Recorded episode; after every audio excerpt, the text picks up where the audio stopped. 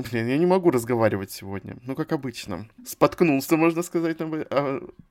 Да об этом. Она...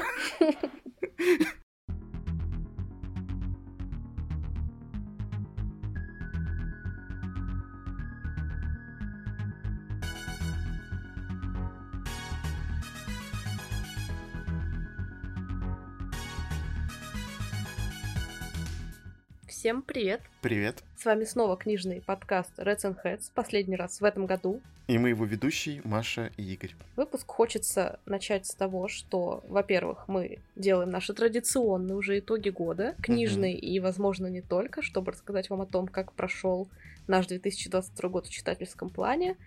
И, во-вторых, хочется сразу сделать анонс его одной фразой. Маша, Игорь, проснитесь, вы обосрались. О, да. Это был очень странный год. Как раз-таки он отразился у нас в книгах, в книжном плане. У меня хоть немножко другая ситуация, но все равно этим годом я не особо доволен в плане книг. И вообще довольным, наверное, в этом году сложно быть, я думаю. Как-то раз мы записывали этот выпуск получается, в январе, а вот второй год подряд мы записываем его в декабре, прям перед Новым годом, и вот будем подводить итоги. Готовьтесь морально.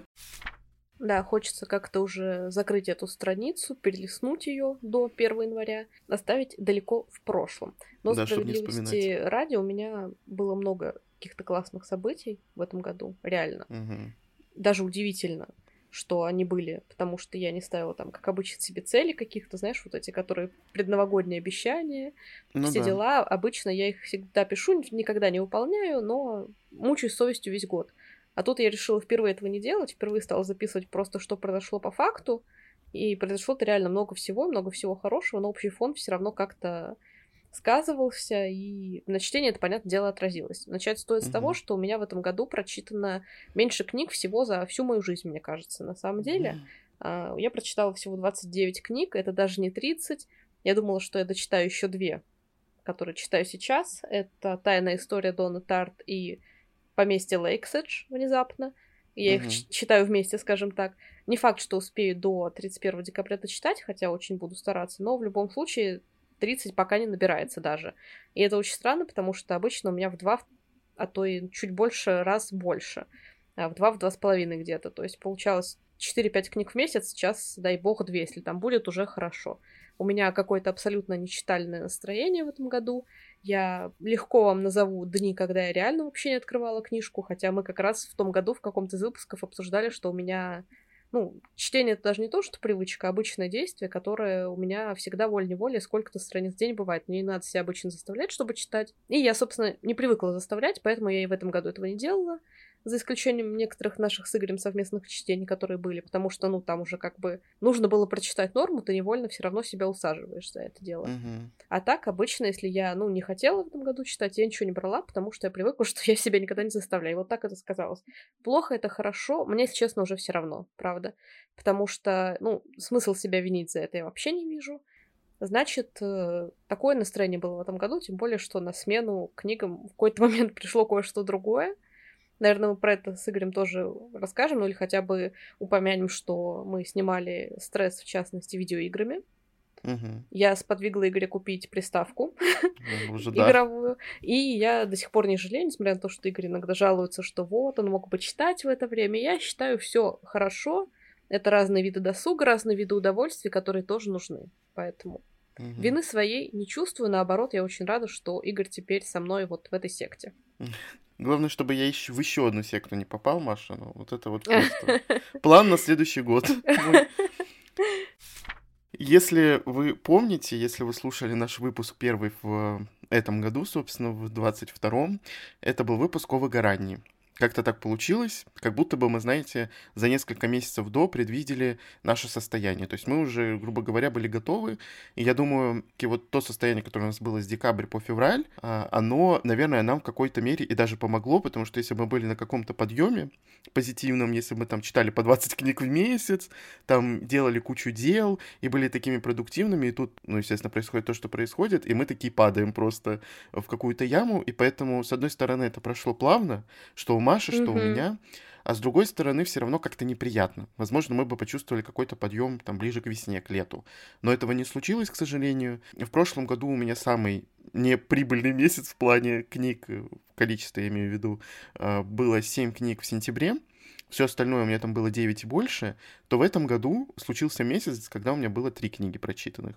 И во всем виновата в тот момент была как раз-таки приставка, которой я увлекся, я играл каждый день, и, ну, это мне помогло действительно отвлечься в какой-то момент. Вот так вот получилось, это было в мае. Я реально тогда прочитал три книги, мне вообще не хотелось ничего читать.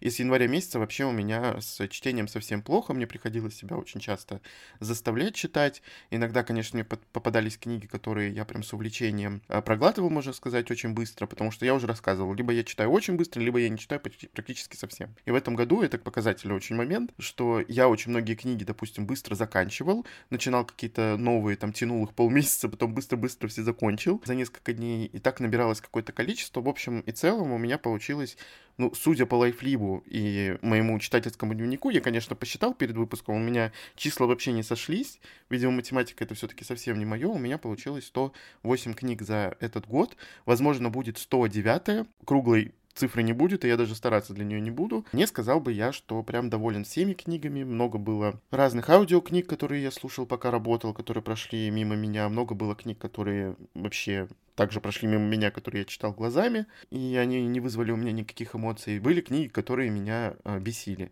Но их, конечно, мало, и обо всех них мы рассказывали в выпуске про спонтанные книжные покупки. В основном там были новые книги как раз в этом году. Ну и еще одна вещь, которую я сделал в этом году, я накупил 148 книг. Похлопаем мне и порадуемся за меня, в кавычках. Я послушал наш выпуск предыдущий за 21 год итоги. И там я уже сказал, что я купил много книг в тот момент. И там действительно было у меня а, достаточно уже не прочитанных книг, лежащих на полках. Но тут э, случился бум. Все, я уже 500 раз рассказывал, все понимают, почему это случилось. Вот я так, можно сказать, лечился психологически.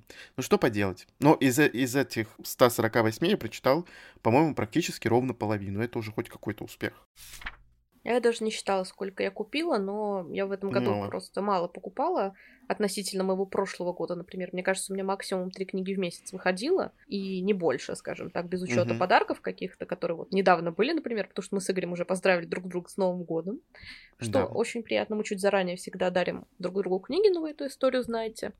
И у меня не знаю, как бы сколько я купила, но хочу прочитать. У меня сейчас добавлены все мои бумажные непрочитанные, их 85, если что.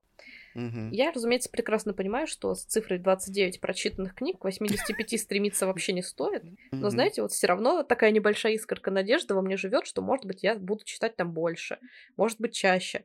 Я, правда, уже не зарекаюсь и не строю никаких планов, потому что, во-первых, пришли и старые хобби, и новые взамен этого. Во-вторых, угу. пришло на что можно тратить деньги еще больше.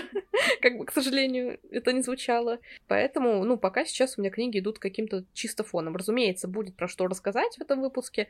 Мы с Игорем mm-hmm. подготовили, так сказать, несколько номинаций, под которые подобрали книжки из нашего прочитанного, чисто чтобы было интереснее. Это не наша mm-hmm. оригинальная идея, такое практикуется, мне кажется, на книжном Ютубе, например. И mm-hmm. нам просто показалось, что, ну, так будет лучше, чем делать какой-то топ-10, топ-20. А то и это у меня топ-30, например, уже не наберется, как вы понимаете. Как бы вот, ну, я могу шутить бесконечно на эту тему. В общем, просто были в любом случае вещи, которые запомнились, поэтому мы о них, я думаю, дальше поговорим. Наверное, mm-hmm. не будем тянуть интригу, скажем, а сначала, наверное, открытие года, что-то, что mm-hmm. нас неожиданно удивило, а, книга, которую мы, может быть, даже не думали, не планировали читать, она внезапно судила. В общем, что-то, что реально послужило открытием и необычным каким-то опытом в этом году. У меня это тайная история Донны Тарт. Как бы странно это не было, потому что я ее до сих пор не дочитала до конца, но я прочитала mm-hmm. больше половины, и мне очень нравится то, что происходит в книге. Как бы это тоже не звучало. Ее, кстати, подарил мне Игорь. Mm-hmm. Давно. Я долго не могла до нее добраться, потому что все время откладывала на осень, так как мне казалось, что осень это лучшее время, чтобы почитать. Но, в принципе, это абсолютно не важно. Она прекрасно читается и зимой, например, потому что там часто снежная погода в книге происходит, часто описывается холод так как действие до апреля, по-моему, активно разворачивается. Это все равно атмосферно читать, особенно сейчас, когда за окном погода более-менее соответствует. Вообще, эта история скажем так, одного убийства, которое произошло в небольшой студенческой компании, которая отличается от всех остальных обычных студентов в университете тем, что они некая элитная привилегированная группа, которая занимается изучением вот, преимущественно античностью только одного преподавателя, то есть все остальные занятия, курсы какие-то факультеты у других преподавателей они вообще не посещают, все предметы, которые mm-hmm. ведет этот их учитель, там несколько всего, они все их посещают, больше ничего они не знают, то есть они так немножко оторваны от мира, и рассказ ведется от лица героя, который вообще-то не должен был там быть, потому что он максимально не похож на вот всех остальных в этой компании.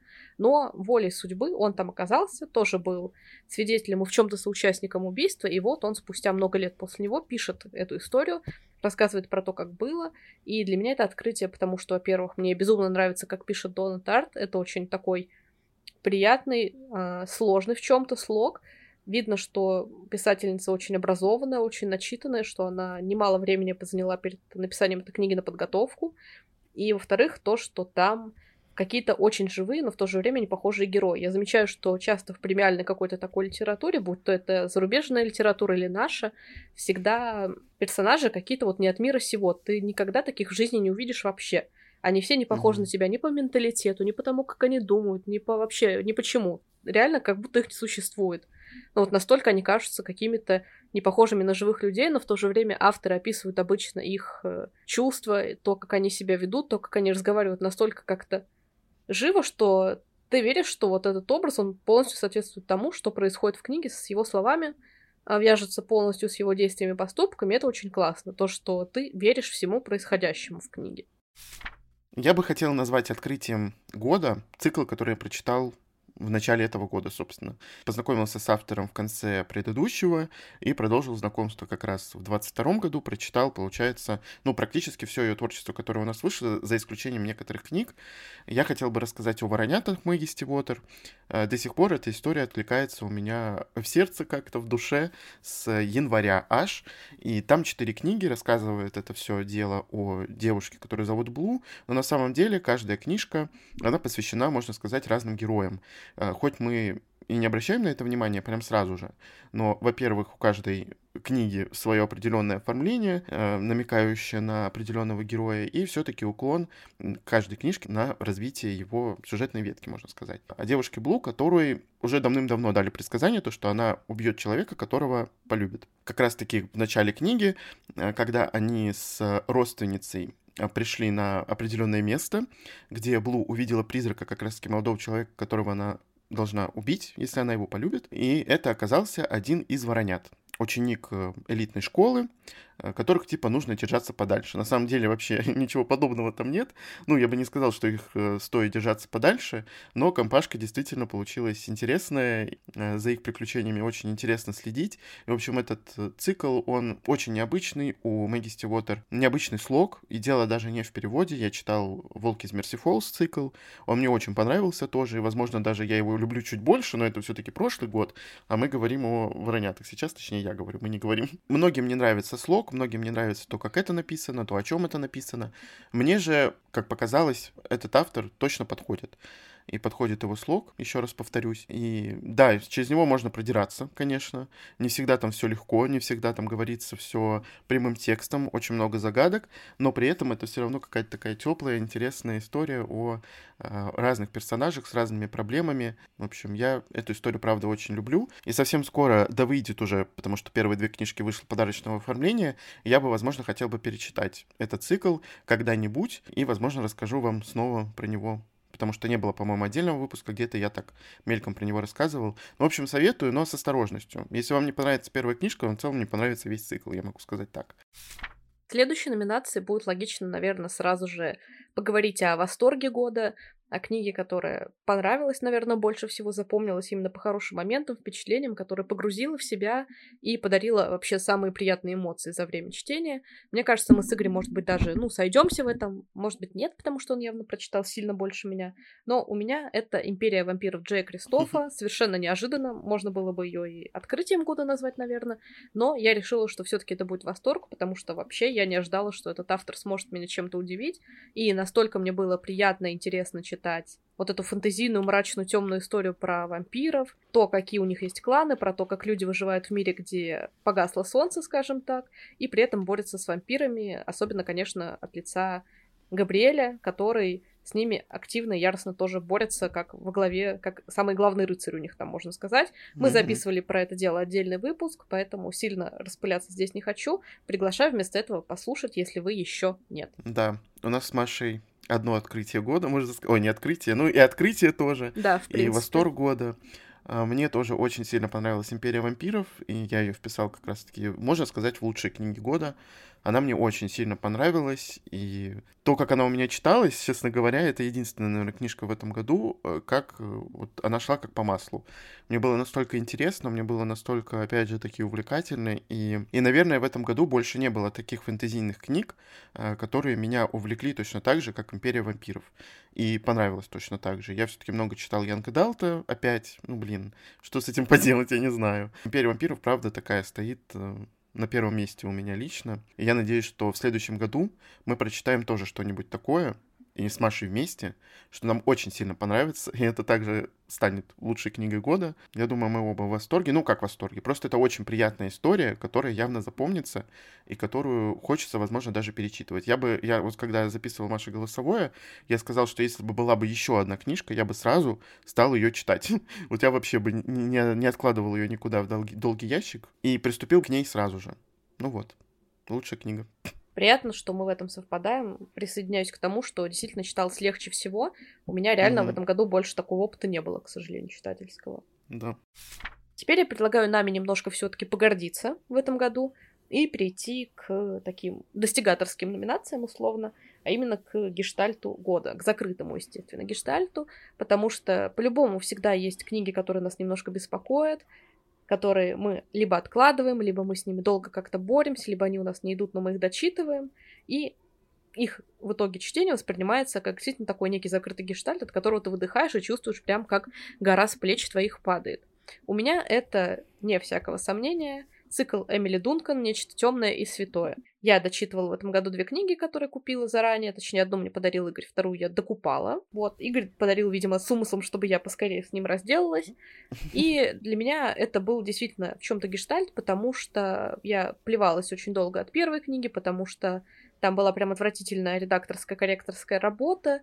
И я понимаю, что в чем-то это, возможно, профдеформация, но, с другой стороны, это было настолько видно, что, я думаю, и человек, который не связан с издательским делом, как-то это бы заметил, который просто привык читать грамотные какие-то книги, написанные хорошим языком, а там были и косяки переводчиков, и явно не читал корректор, и редактор явно тоже там номинально чисто значился за проектом, мне кажется, возможно, занимался mm-hmm. больше визуальной производственной составляющей, потому что книги, конечно, безумно красивые, безумно интересное красивое оформление, и, в принципе, мне понравилась сама идея, что сеттинг такого околославянского мира, который в чем-то готичный, потому что там преобладают черные, какие-то красные, кровавые, белые цвета.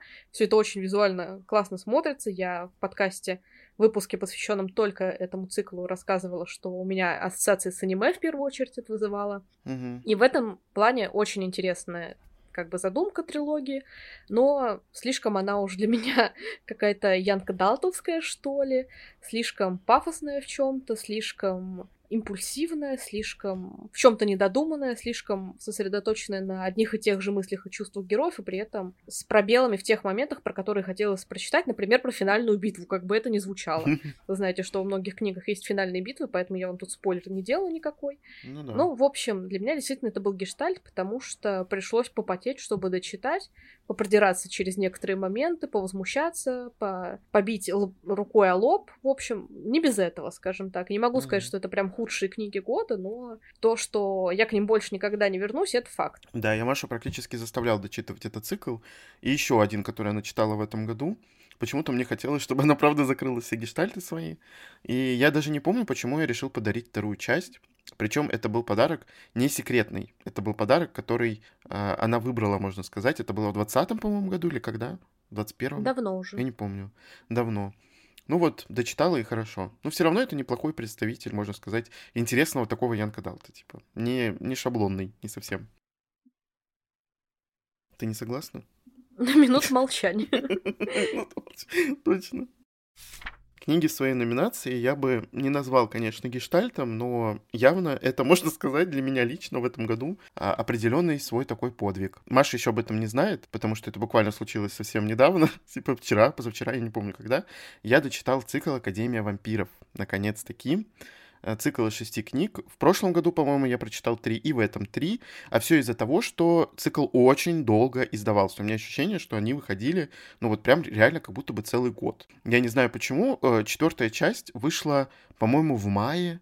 То есть у нее был перерыв полгода, по-моему. А подписана она была в печать еще, типа, осенью. Что случилось, я не знаю. Но я все-таки завершил этот цикл в этом году, и я действительно постарался, я специально это сделал, я специально прочитал э, финальную шестую книжку именно вот в декабре, именно сейчас. И что хочу сказать, если резюми, резюмируя, возможно, когда-нибудь, если Маша перечитает, у нас будет отдельный выпуск про эту серию, из шести книг, и там еще, получается, какой-то спин или как это там называется, тоже шесть книг. Я вот не знаю, буду ли я читать продолжение. Сегодня мы это с Машей обсудим, я запишу и голосовое, и расскажу свои впечатления.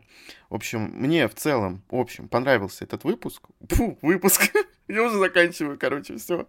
Уже финалочка. Мне в целом и в общем понравился этот цикл, хотя с первой книжкой у меня случились не очень хорошие отношения, а, а вторая мне понравилась очень сильно. И, наверное, она была самой яркой в, во всех шести книгах, но шестая оказалась таким обычным финалом, обычной точкой в большой серии. Вот, и все. Такой достаточно ровный, много где автор графоманила, много где много слов, воды, но у нее, как я понял, такой определенный стиль, хотя я все-таки был бы рад, если бы книжки были, ну, до 400 страниц. Мне кажется, ее формат именно вот такой. А раздувать книжку почти в 600, как э, последняя, ну, это, мне кажется, перебор какой-то. И, видимо, она это поняла, и следующую серию она написала ровно в рамках там 400 страниц, плюс-минус. Ну вот, можно сказать, что это такое, такой гештальт практически. Я все-таки закончил цикл очередной. Следующая номинация у меня близка к этой же, к гештальту. Это скорее подвиг года.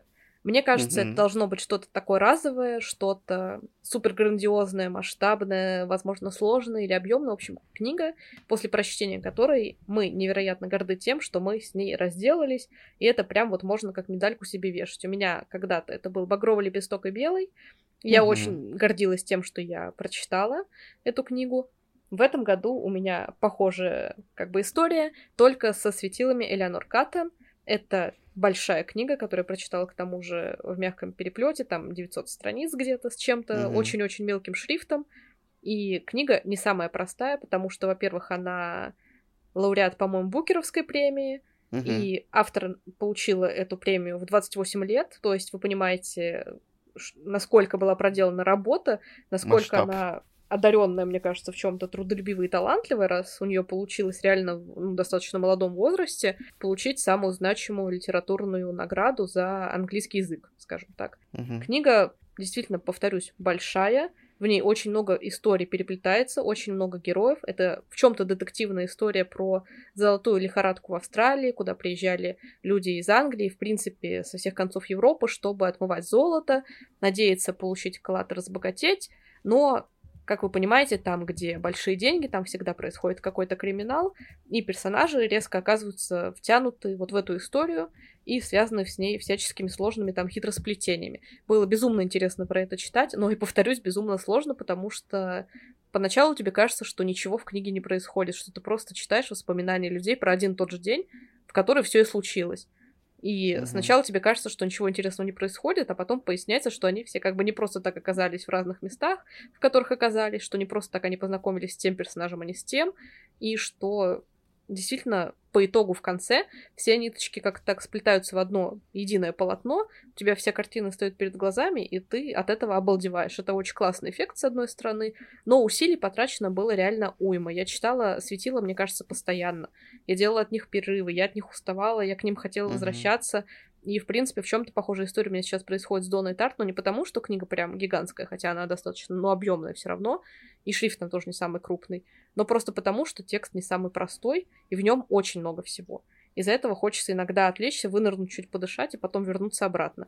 Со светилами я уже закончила как бы в этом году, поэтому безумно горжусь тем, что еще одна огромная книга, к тому же давно мной купленная, мое старье, как я говорю, а, в этом году снова у меня вот такой рекорд. Я очень этому рада. Мой, можно сказать, подвиг года.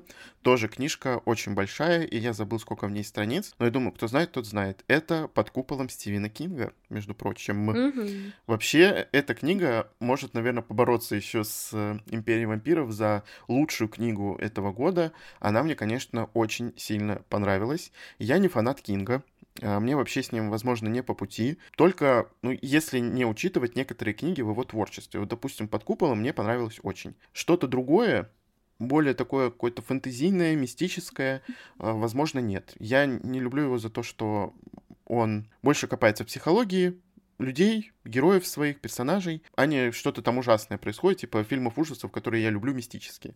Вот. Часто все объясняется именно каким-то психопатом. Я такое не люблю, но именно в «Под куполом» мне это понравилось больше всего. Здесь мистики нету. А, финал, конечно, обескураживает просто. То, что там происходит. Я Маше, по-моему, рассказывал. Я не помню, как она прокомментировала то, что там происходило в финале. Но это было очень странно, но при этом очень интересно. То есть финал меня не разочаровал. Здесь очень много психологии. И когда я до конца прочитал эту книжку, я понял, что дело даже не в куполе, а дело в том городе, который как раз-таки накрыло купол, и в тех людях, которые там оказались. Как они все раскрылись, как они себя повели, когда абсолютная безнаказанность, когда во главу города встал человек абсолютно неадекватный, практически мафиозный, можно сказать, который создает э, определенную свою общину и начинает вести, наводить порядки в этом городе, начинает спихивать людей, которые ему не угодны, которые ему не нравятся, а, против которых он изначально вообще был, и когда город еще купол не накрыл. Но, признаюсь честно, меня, конечно, очень сильно интриговала тема купола как раз-таки. Я человек, который любит какую-то вот такую интересную тематику, но при этом получить ответ на вопрос, откуда, зачем и почему, что за происхождение. Не сказал бы я, что получил, но все равно получилось интересно. И это э, такое непонятное, какое непонятное какое-то сооружение, огромный полустеклянный, полунестеклянный купол, который пропускает вроде как какие-то частицы воздуха, пропускает чуть-чуть-чуть совсем воды, но не пропускает никаких больших частиц, соответственно, люди через него пройти не могут, не может через него там пройти дождь, допустим, чем, ну, только микроморось какая-то, возможно. Помимо этого еще есть преломление солнца, то есть в этом городе еще и жарко. Но сколько жестокости, сколько событий происходило под этим куполом, это, конечно, не счесть. И мне, правда, очень понравился именно психологизм этой истории. И там очень долго можно копаться, много о чем можно подумать. И я рад, что эту книгу прочитал. Можно сказать, это была спонтанная покупка, но я об этой книге думал несколько лет, правда. Я рад, что она случилась со мной в этом году. Тем более я прочитал ее достаточно быстро. Она меня увлекла, наверное, так же, как «Империя вампиров», и читалась точно так же легко. Так что они вот вместе у меня и как и подвиги, потому что что 800 страниц в «Империи вампиров» тоже как бы немало. Так и лучшие книги этого года. Ну, следующая номинация у нас последняя приятная, я должна сказать. И она такая немножко шутливая, потому что мы с Игорем известны как э, персонажи, у которых периодически случаются странные вкусы, я не знаю, как еще завуалировать, но мы действительно занимаемся разными странными вещами. Как бы это тоже, опять-таки, не звучало периодически. Что за интриги, Маша? Да, это, это правда.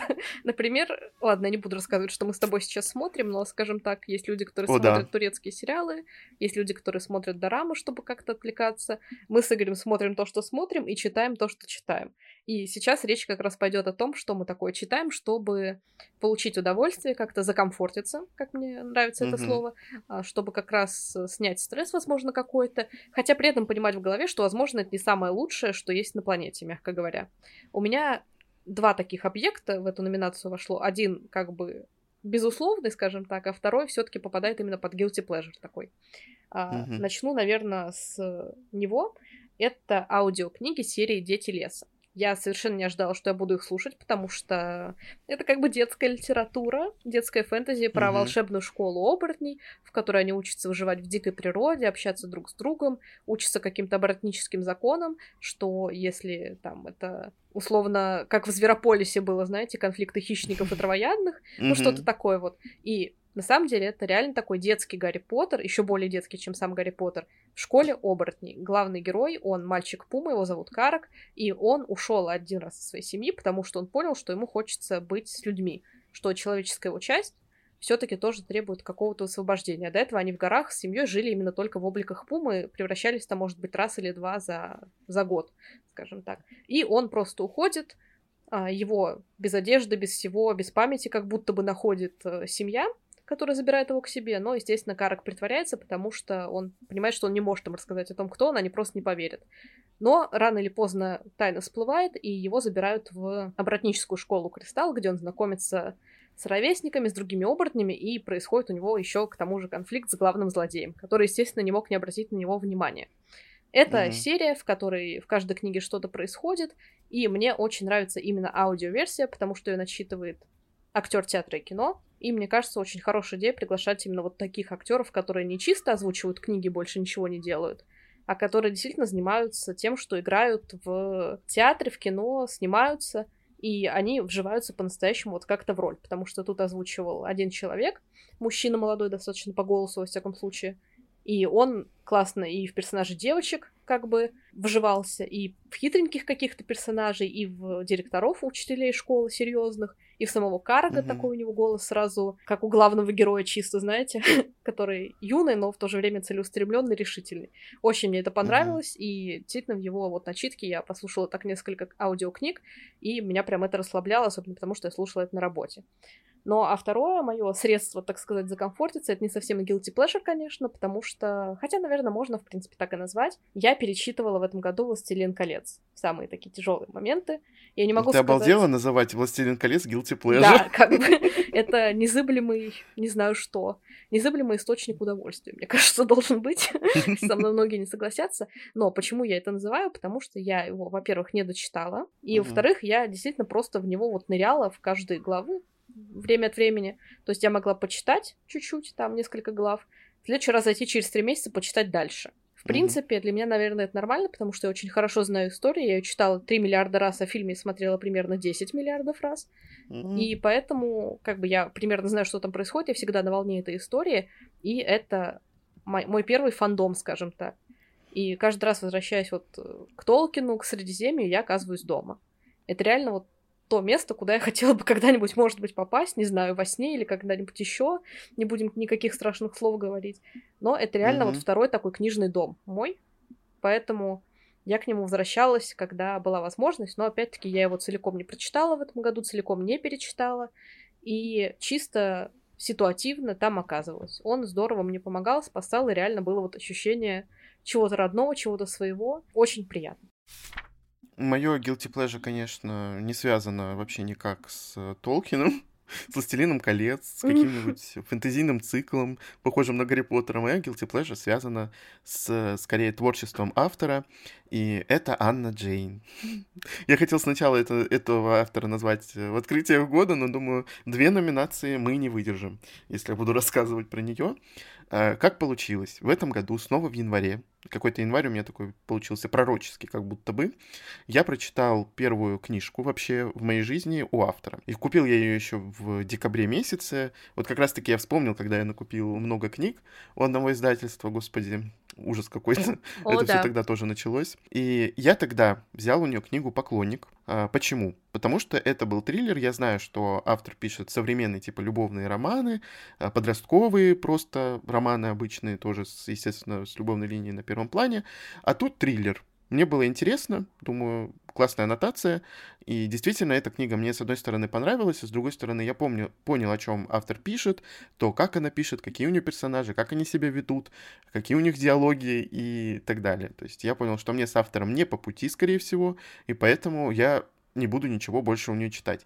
Естественно, зарекаться никогда не нужно. Так вот, я, можно сказать, споткнулся об этом, наступил на свои же грабли, потому что я очень много раз говорил, что я не буду делать. Вот. И в сентябре месяце я купил ее дилогию, прям сразу же. Написал Маше, говорю, Маша, ты меня не осуждаешь? Она такая говорит, нет, я не осуждаю. Сколько всего в этом году случилось, Игорь, покупай. Я купил, короче. Это правда. И эта дилогия «Твое сердце будет разбито», и вторая часть по осколкам твоего сердца. Я ее прочитал, она мне, в принципе, понравилась. Э, я понял все, о чем я говорил, когда читал «Поклонника», э, потому что автор действительно, ну, повторяется, ну, как будто бы в персонажах, в диалогах, в ситуациях каких-то. Но э, диалогия получилась неплохая, она немножко, конечно, сыроватая получилась, повторюсь, потому что это сначала писалось в интернете, и как будто бы вот все, что было в интернете, лежало там, то и напечаталось. То есть без литературного какого-то художественного редактора, вообще без всего. Напечатали как будто бы так, хотя стоило бы, наверное, над этой историей поработать, потому что автор прям пишет глава за главой, и выкладывает это постоянно, чуть ли не каждый день, там, по главе, по две, я не знаю, у него какая-то жуткая работоспособность. Неплохая получилась история, сыроватая, простая, легкая, короче, мне понравилось. И потом все уже, все, я попал в эту кабалу, в эту секту, и купил, значит, музыкальный приворот, первую часть, потому что музыкальная тема. Я люблю музыкальную тему, тем более связано как-то там все с шоу-бизнесом, правда, там группа, которая в, во главе, так сказать, стоит этих книг, этой тетралогии, а, она все-таки рок-группа. Я не совсем люблю рок, не очень люблю всю эту атмосферу и культуру и так далее. Но мне было интересно. И, в общем, все в этот момент случилось. Теперь у меня стоят на полках все книги этого автора. И я действительно в какие-то моменты лечился этими книжками, этими сюжетами. Не везде это прям любовные романы. Обычно это просто про жизнь персонажей. Э, допустим, в «Музыкальном привороте» у главной героини очень смешная семья, очень интересная, и автор пишет огромные просто сцены, как будто бы, вот знаете, обычная сцена на 5 минут, но автор ее расписывает страниц на 100, и вы читаете 100 страниц, как они припираются друг с другом в квартире в одной. Это очень смешно, там все колоритные, все интересные.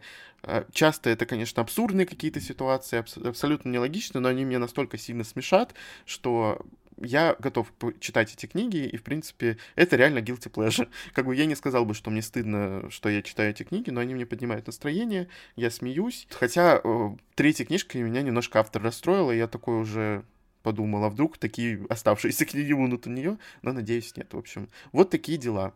Вот такое вот у меня произошло. Я об этом рассказывал, по-моему, еще в нашем телеграм-канале. Не забывайте туда заходить. Надеюсь, Маша будет туда писать чаще, чем я. Это правда. Короче, рассказываю теперь и вам. Вот так вот прошел мой год. Ну а там, где guilty pleasure, там и кринж рядом, так сказать. Теперь да. надо рассказать про кринж года чистейшей воды, потому что таковой был, и мне кажется, мы с Игорем опять разделим эту номинацию вместе, потому что, ну, уже можно озвучить, наконец, имя этого mm-hmm. человека, которого мы стараемся избегать, это Сара Джеймас. А, потому что тут даже я не знаю, какую книгу выделить, потому что мы прочитали «Королевство Серебряного Пламени», и дом неба и дыхания, по-моему, оно называлось. Я даже это уже не запоминаю, если честно. Потому... Королевство мы прочитали в прошлом году, Маша. Ладно, тогда оставим только дом неба и дыхания. Хотя про это тоже можно было поговорить, в принципе. Еще ну, раз да. лишним не будет. У нас был отдельный выпуск, и про дом неба и дыхания, в принципе, тоже. Можете послушать, потому что я очень люблю наши бомбящие выпуски. Мы там очень да. смешные всегда. Советую от души, честно. Но если поговорить про сейчас конкретно, почему Сара Джей Масс в этой номинации, потому что для нас автор условно скатилась.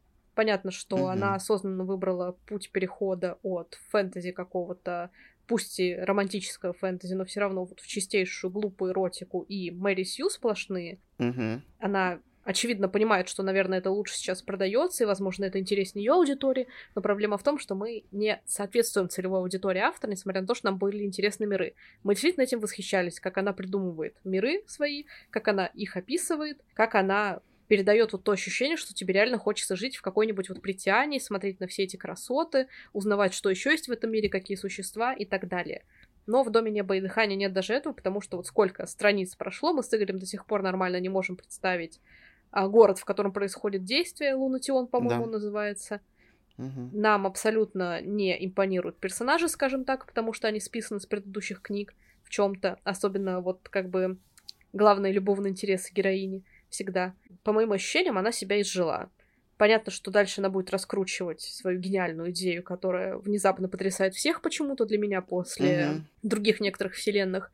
В этом нет совершенно ничего уникального, необычного и удивительного. Я не вижу никакой заслуги в том, что внезапно вот было такое решение, потому что это делают, по-моему, ну, чуть ли не абсолютно все писатели сейчас. А, просто, угу. видимо, у нее больше из-за масштабности ее как личности это происходит. И я считаю, что она как бы исписалась и ничего нового больше не покажет. Что она будет дарить своим героям и героиням, в частности, всякие вандервафли, чтобы они легко расправлялись с любыми боссами. Если так бесконечно накручивать, то в итоге, ну, крутиться уже будет некуда, скажем так. Поэтому угу. абсолютно я не вижу больше какой-то а, интересной идейной ценности в ее книгах. Я вижу только... Кринж. Только кринж, да, это правда. Ну, если честно, в конце «Дома неба и дыхания» она действительно замахнулась на такое, что, мне кажется, она это не вывезет сейчас в том состоянии, в котором она находится, видимо. А, то, куда она ушла в плане своего творчества, Я думаю, у нее не получится вообще сделать все это адекватно. Мне совершенно не нравится, куда идут очень многие авторы фэнтези. Э, возможно, всю эту волну запустила Сара Маас еще с Королевством шипов и роз, первым первые три книжки, все-таки там тоже были постельные сцены, и мне кажется, это развязало очень сильно руки многим-многим авторам. И сейчас, какую бы книжку ты ни взял из э, какого-то фэнтезийного зарубежного нечто, New Adult, так скажем, э, мы встретим одни постельные сцены и пару фоновых сюжетных каких-то моментов, пару э, фоновых э, миров, и все, больше ничего. Мы от этого не получим. Это очень прискорбно, это очень плохо. Э, ну, мы не целевая аудитория вообще этих книг, а как бы изначально мы читали автора не из-за этого. Не из-за того, что она сейчас пишет, и ей вид видно, что ей абсолютно все равно на мир, на сюжет, и ей важно вот только, не знаю, как-то самоутвердиться с помощью этого текста и похихикать над, над самой собой же. Ужасно, короче. Это реально кринж года. Эта книжка заслуживает единицы, наверное. Ой, плохо очень. Особенно то, насколько сильно мне понравился «Стеклянный трон» в прошлом году. И вот куда скатилась автор после... Ну, можно сказать, что после «Королевства шипов Рос» она вошла во вкус, и все, и пошло-поехало. Прискорбно. Но что поделать? Такие тоже случаи бывают. И похожая, но все-таки другая немножко номинация разочарование года. А в чем mm-hmm. разница? Ну, наверное, банально в том, что книга не вызывает прям жесткого какого-то отвращения, а, не вызывает закатывания глаз, но при этом вы читаете и осознаете, что, блин, могло быть намного лучше. Вы очень страдаете от того, что книга вот вышла в таком виде, в котором она вышла, на мой взгляд. У меня, если вы читали наш телеграм-канал, вы прекрасно знаете, что я не так давно писала свой отзыв на проклятого капитана Евгении Александровой. Я могу назвать, угу. наверное, эту книгу разочарованием года, потому что от наших русских авторов я ожидаю всегда хорошей работы, потому что они всегда так и делают, собственно. У нас мы неоднократно топим за русскоязычных авторов, всегда их поддерживаем и всегда говорим, что очень рады читать вот от наших писателей такие интересные истории. Здесь же я прочитала полностью черновик, который к тому же, ну, слишком видно, что он черновик. Он в чем-то хороший. Там не сказать, что какой-то отвратительный слог, не сказать, что все плохо сделано. А, книга, в принципе, даже вычитана. Но настолько по ней видно, вот как она сшита, скроена и сделана, ты абсолютно не чувствуешь каких-то живых героев за этим. Ты видишь тупо черновик автора. Вот. Я, как человек, который написал свой первый роман когда-то тогда, и потом его перечитала, я прям помнила, как я делала первый черновик этой книги, и я вспомнила все свои ошибки, и все они были у Евгении Александровой. Вот я даже не могу их прям mm-hmm. назвать, но это реально безумно видно, когда вы видите не текст, а тупо швы, из которых он состоит. Это очень странное ощущение, и мне было обидно, потому что я ждала, что история про пиратов, про острова, про какие-то там высшие колдовские силы к тому же будет прям интересная и увлекательная. Но ничего этого не было, ты просто видишь, как персонажи двигаются по маршруту, которым выстроил автор, и ничего такого за пределами этого маршрута нет. Все четко по каким-то mm-hmm. схемам. Причем, мне кажется, даже мы там, может, с одних каких-то сайтов тогда учились их писать, или с одних источников, с одних книг, может быть, по писательству. Я, в общем, прям узнала себя и расстроилась, потому что я считаю, что не каждый первый черновик должен идти в издание. Я считаю, что mm-hmm. вот ну, такую работу реально не надо было публиковать в чем-то, потому что ну, потому что по ней действительно видно, что это первая работа, проба пера, и очень обидно, когда тебя по ней начинают затем судить как писателя. Я знаю, что Евгения Александрова вроде потом ушла в романтическое фэнтези, и это я уже у нее не читала, и, в принципе, я ну, после первой книги «Проклятого капитана» дальше знакомиться не хочу и не буду, потому что, ну, я правда расстроилась, что слишком черновая схема была издана, даже не текст. Mm-hmm. Ну, это если возвращаться к вопросу о том, что никто это, этот текст как будто бы и не редактировал, не вычитывал. Я даже не знаю, вот помогло виде, в котором бы выходил. это, если честно. Переписывать только если? Возможно, да. Очень обидно, потому что я тоже хотел почитать эту историю. Мне хотелось бы каких-нибудь морских приключений, но я думаю, что лучше Робин Хоп этого никто не напишет. Это правда. Сейчас я имею в виду э, в современном мире, хотя ну, вдруг кто-нибудь и будет такой же талантливый. Я бы мог, конечно, в разочарование года назвать другие книжки, но большинство из них, а практически все, точнее, были названы выпуски про неудачные спонтанные книжные покупки. Сейчас я хочу назвать книгу, в которой я разочаровался в цикле, а, потому что у меня ну, были какие-то определенные ожидания, как будто бы, хотя я знал, что это ну, не самая лучшая э, книга в жанре и так далее. В общем, это «Костяная ведьма» Рин Чупеко Надеюсь, я правильно назвал фамилию, поставил ударение. Mm-hmm. Неважно, особо. Думаю, вопросов никаких не должно возникнуть, почему я купил эту книжку. Тем более, что она вышла в просто потрясающем, очень красивом оформлении сейчас. Э, очень красивые арты на обложках. И, естественно, я знал об этих книгах, я когда-то их видел. У них тоже были хорошие, красивые оригинальные обложки. Но тут издательство решило переиздать. И э, наш какой-то из наших художников, в общем, нарисовала потрясающие красивые арты к трем книжкам. И, в общем-то, я все-таки решил наконец-таки попробовать почитать эту историю, этот цикл. Я слышал, что он очень скучный, нудный и так далее. Меня это не остановило. Часто у меня, бывает, не совпадают мнения с другими читателями, и я решил попробовать поэкспериментировать. И, в общем-то, по сути, это зря, потому что эта книжка сразу же ушла в анхол, и она лежит у меня там на полке позора, с которой потом уйдет из моего дома. Что мне в этой книге не понравилось? Как раз-таки то самое скучное и нудное повествование. Это ужасно душная книжка, э, коих у меня было несколько в этом году, которую, ну, практически невозможно читать, правда. Я не знаю, что тут может понравиться. Атмосфера, я вообще ее не почувствовал. Мне показалось, что это абсолютно сухой серый картонный текст, э, который автор еще писала с такой претензией, местами непростого типа текста, чтобы все поняли, что я не такая простая, как все вы думаете здесь. Я вот написала такой интересный, красивый, большой мир, и читайте, давайте, наслаждайтесь. Э, там большая довольно карта, там большой мир, много чего там есть, но это вообще не играет абсолютно никакой роли. И оно в целом не играет, потому что автор не смогла как будто бы реализовать лично для меня, по моим ощущениям точнее, э, реализовать свои идеи. В общем, здесь получилась какая-то пародия на мемуары гейши, потому что э, в этом мире есть Аши, ну, которые типа прислуживают. И вот э, главная героиня всю книгу учится быть типа гейши. Но на самом деле а, а, Ашей, Ашей, по-моему, да, они называют. Все, вся книжка проходит вот в ее в этом обучении «Принеси, подай» называется. Я читал, и я думаю, что это вообще, что здесь происходит. Как бы книжка начиналась, в принципе, интересно, и вся эта тема с рунами, с вот этой вот магией, костяной магией, и то, что тут действительно есть ведьмы, они разные все, очень интересно. Но безумно все испортила реализация. Она очень плохая. А, к сожалению. Слава богу, я не купил продолжение. Я все-таки прочитал до выхода второй части в переиздании первую книжку и отменил предзаказ на вторую. Очень, конечно, красивая обложка, и у третьей тоже, но только из-за оформления я не готов страдать. Это красиво бы смотрелось на полке, но сейчас у меня уже немножко другие приоритеты иногда бывают. Здесь я точно не готов э, смириться с текстом, э, который вообще никак э, не касается меня, моей души, и мне все равно на персонажей, все равно на этот мир, абсолютно скучно, неинтересно, короче, очень сыро, серо и картонно, все. Как будто пожевал картона я. У нас осталась последняя номинация. В чем-то она, мне кажется, похожа на новогоднюю резолюцию некую mm-hmm. и на, ну, такое покаяние, что ли, какое-то.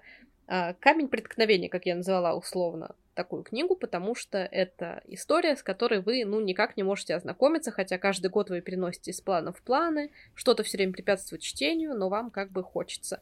И как бы все равно это такая вещь, которая осталась в уходящем году, вы все равно забираете ее с собой оттуда, и она невольно вот как-то тоже вызывает э, ощущение гештальта будущего, как будто бы. Но у меня угу. с этим немножко другая история, потому что я назову судьбу убийцы Робин Хоп. Угу. А, я не могу никогда читать этот цикл Мир Элдерлингов, потому что это последняя книга этого цикла.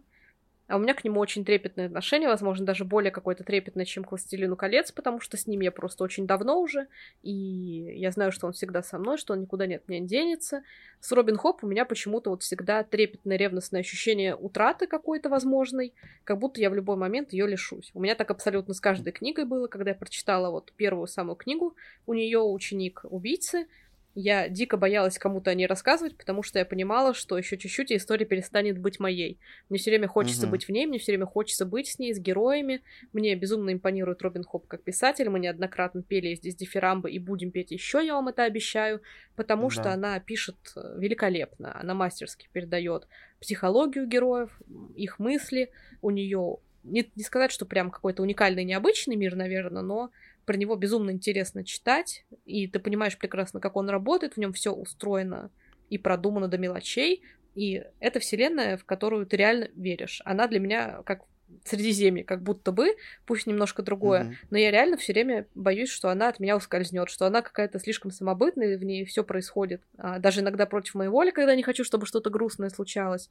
И, в общем, у меня реально такое прям болезненно-ревностное какое-то отношение, возможно, это неправильно, но я безумно боюсь читать последнюю книгу, потому что я понимаю, что этот цикл кончится. У нас вышел сын солдата, из трех книг. Uh-huh. И, казалось бы, бери дальше его просто и продолжай общаться с автором, но для меня она какое-то уникальное явление в современной литературе.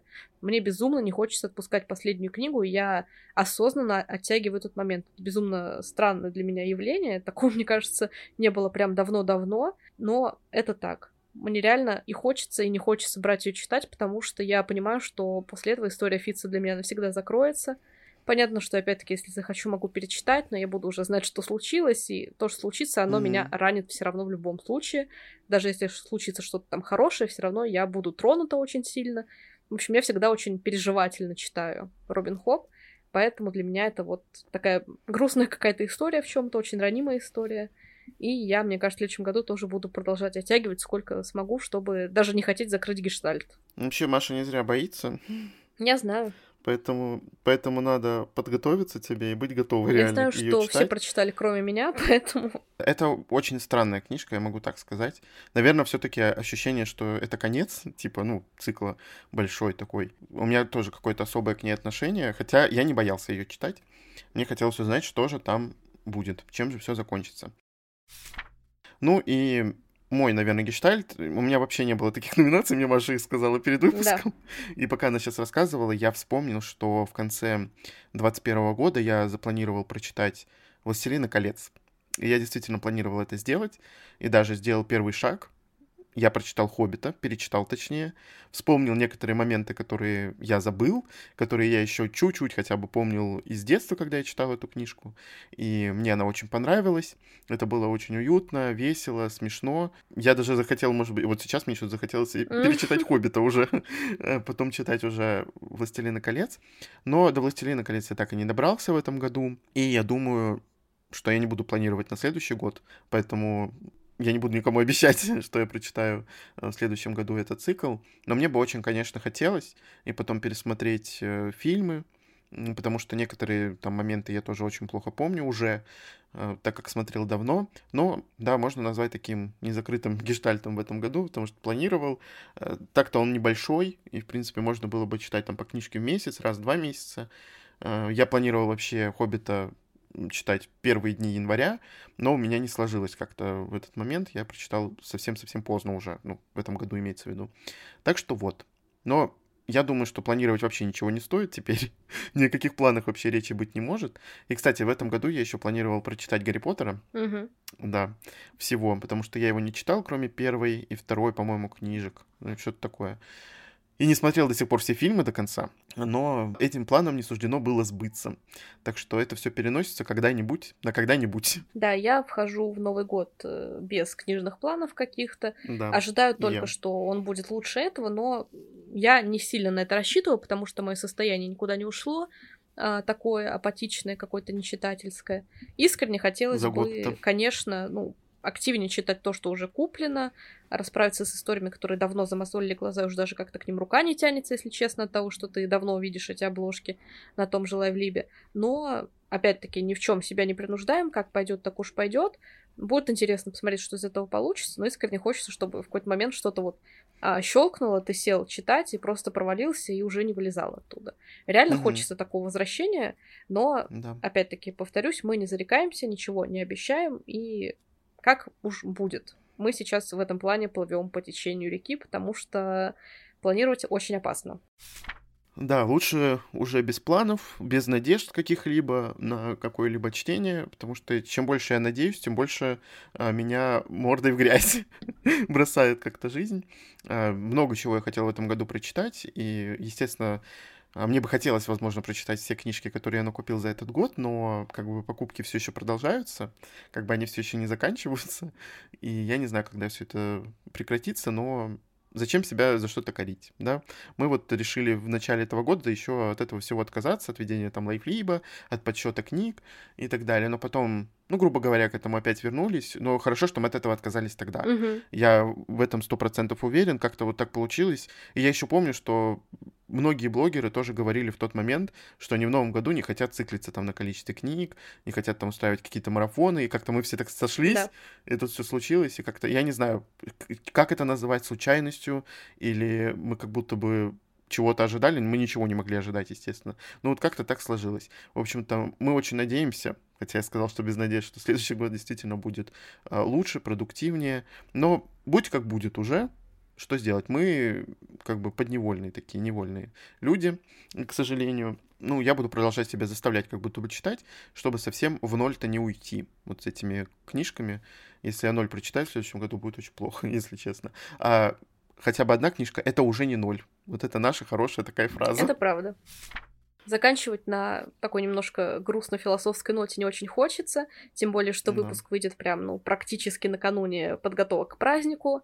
Мы желаем вам чудесно встретить Новый год, войти в него более довольными, более светло как-то настроенными, что ли. Желаем, чтобы он был у вас поспокойнее предыдущего 2022, чтобы вы были морально устойчивы, здоровы, чтобы выходили истории, которые привлекут ваше внимание так, что вам сразу захочется побежать, кидать деньги в монитор, чтобы поскорее заказать книги, чтобы таких историй больше появлялось в вашем доме, и чтобы вы, возможно, как мы с Игорем, нашли какие-то новые хобби, новые отдушины, которые вам подарят э, приятные эмоции, успокоение и удовольствие. Да, присоединяюсь к Маше поздравлениям. И хочется еще, конечно же, пожелать вам здоровья крепкого, очень крепкого. Здоровье это очень важно. А, и ментального, и физического, и чтобы все ваши родственники также были здоровы. Это как будто пусть говорят просто, начинается, берегите себя. И своих близких. И так далее. Да, и своих близких, точно. И правда, чтобы ваш и наш следующий год был очень и очень хорошим, интересным, без всяких там расстройств, так скажем. Ну и, конечно, мы хотим пожелать вам оставаться с нашим подкастом, слушать нас, и мы надеемся, что в следующем году выйдет э, еще больше интересных и классных выпусков. Мы будем очень стараться. И всем пока. Увидимся в следующем году. Пока.